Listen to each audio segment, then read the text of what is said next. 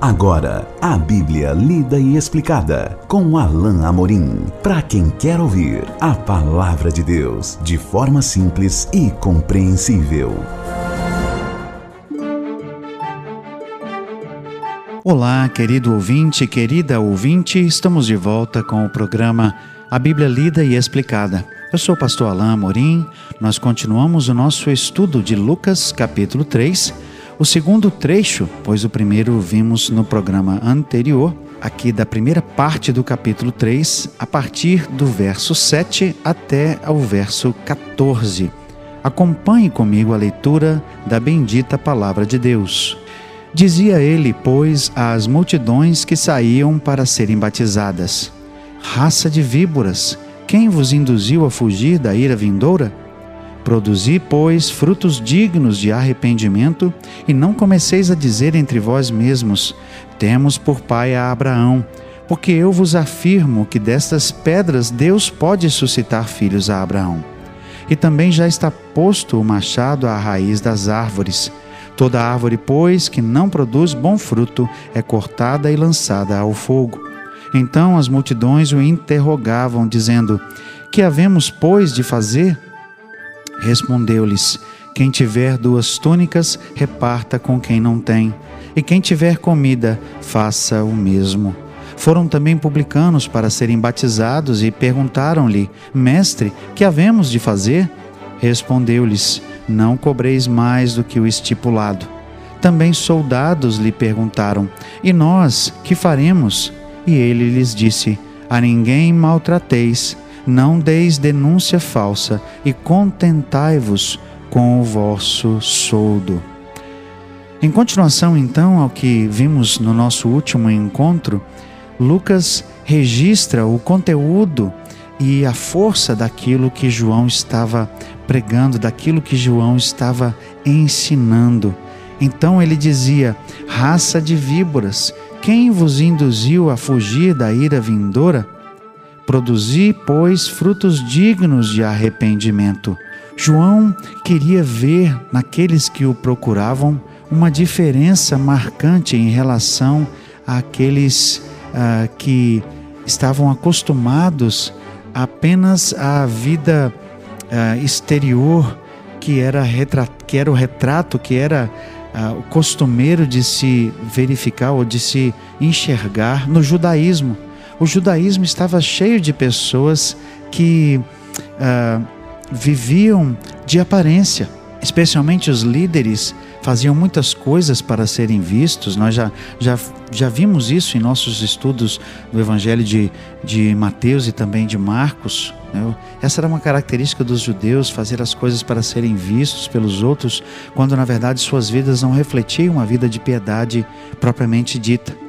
Aqui, João parece denunciar que até mesmo aqueles que estavam se achegando a ele estavam interessados mais em algo que fosse uh, aparência ou que fosse apenas aparente e não uh, uma vida de busca a Deus verdadeiro, verdadeira, perdão. É por isso que ele diz: raça de víboras, quem vos induziu a fugir da ira vindoura?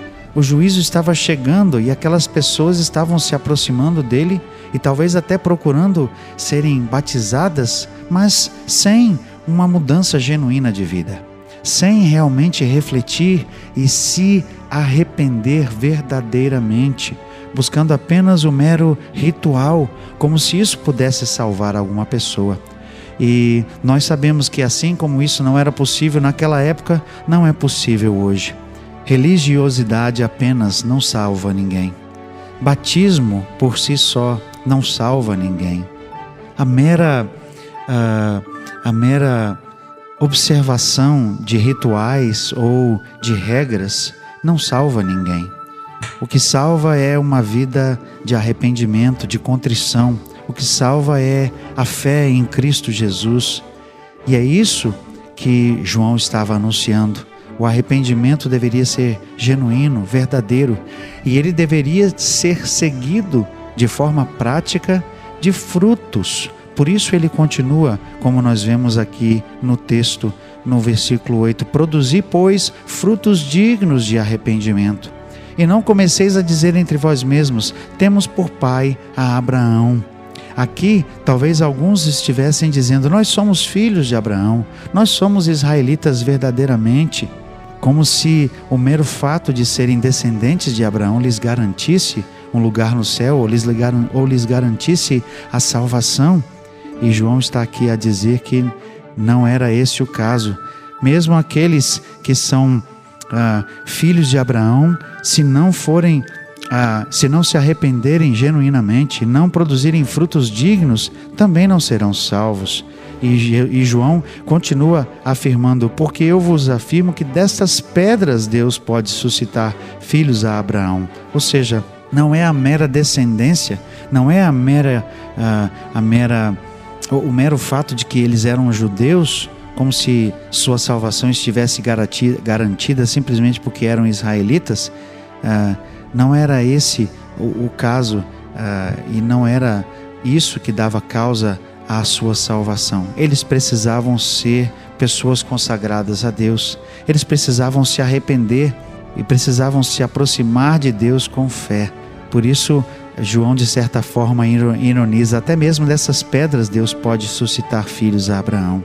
E ele continua com a mensagem de juízo no verso 9: Também já está posto o machado à raiz das árvores. Toda árvore, pois, que não produz bom fruto, é cortada e lançada ao fogo. O que quer dizer que aquela vida que não era genuinamente entregue a Deus, aquela vida que não que não era realmente consagrada a Deus e que não tinha fruto, ela seria como uma árvore que o agricultor, quando via que a árvore não produzia fruto, a cortava e lançava fora, lançava no fogo. Esse é, esse é um simbolismo de juízo, ah, exatamente como nós vemos em toda a Bíblia. Fogo é um símbolo de juízo. E aqui a questão é que Deus estava trazendo juízo ao seu povo e aqueles cuja vida não refletia de fato uma vida consagrada e de arrependimento, eles seriam julgados por Deus e seriam condenados. Aquela árvore que não produz bom fruto é cortada e lançada ao fogo. Ao ouvirem essa mensagem, então, as multidões, as multidões, perdão, começaram a reagir. Elas o interrogavam, como diz aqui o verso 10: Que faremos, pois? Que havemos, pois, de fazer?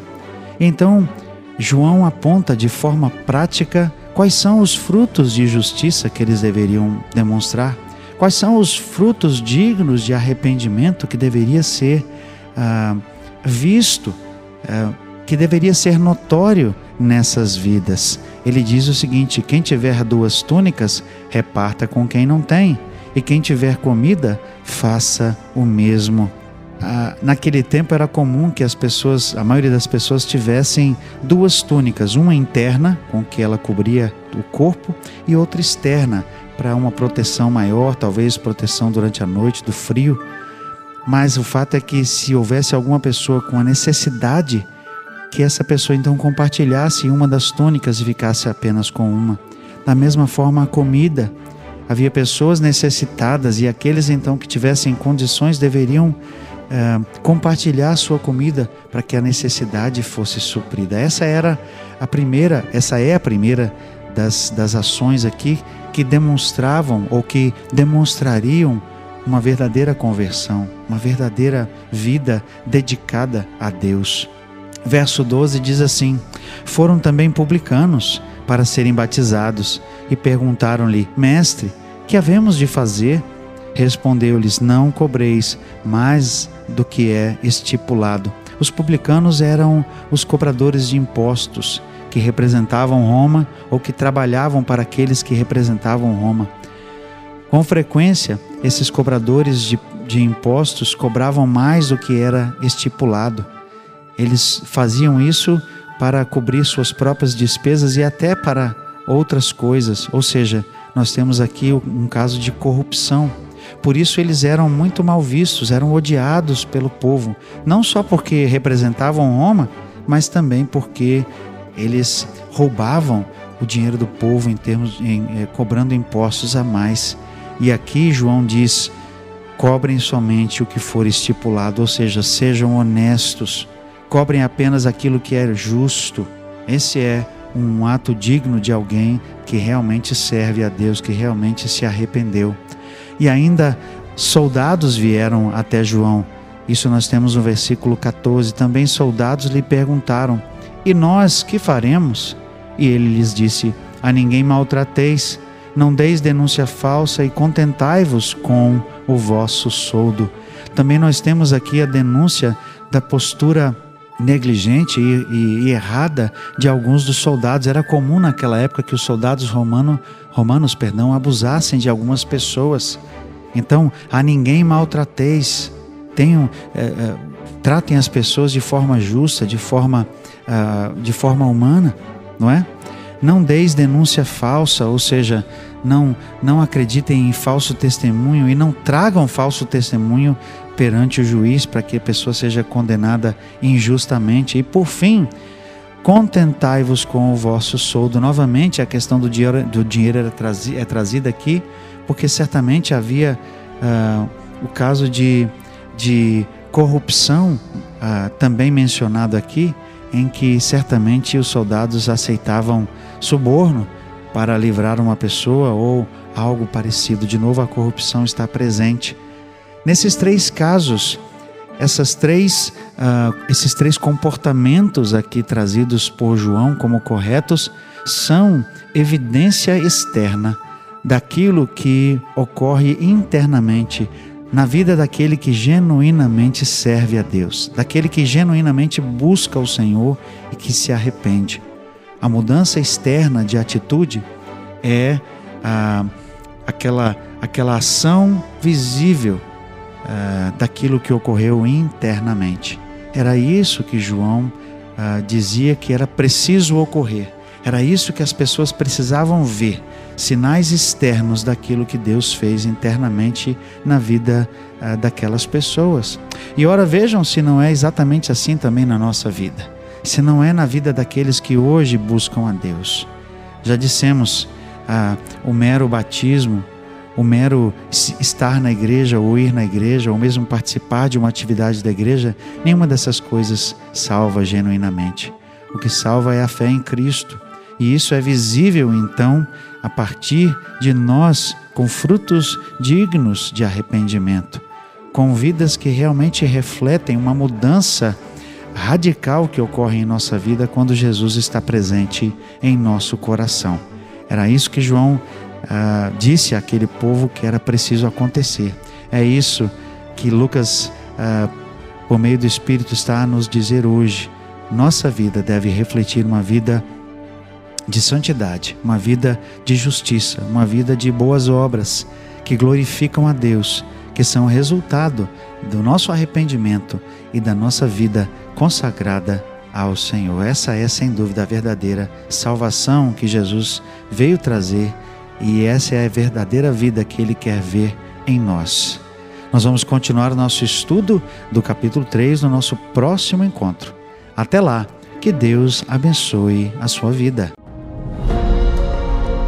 Acesse agora nossa plataforma e baixe os podcasts www.rede316.com.br. A Bíblia lida e explicada com Alain Amorim.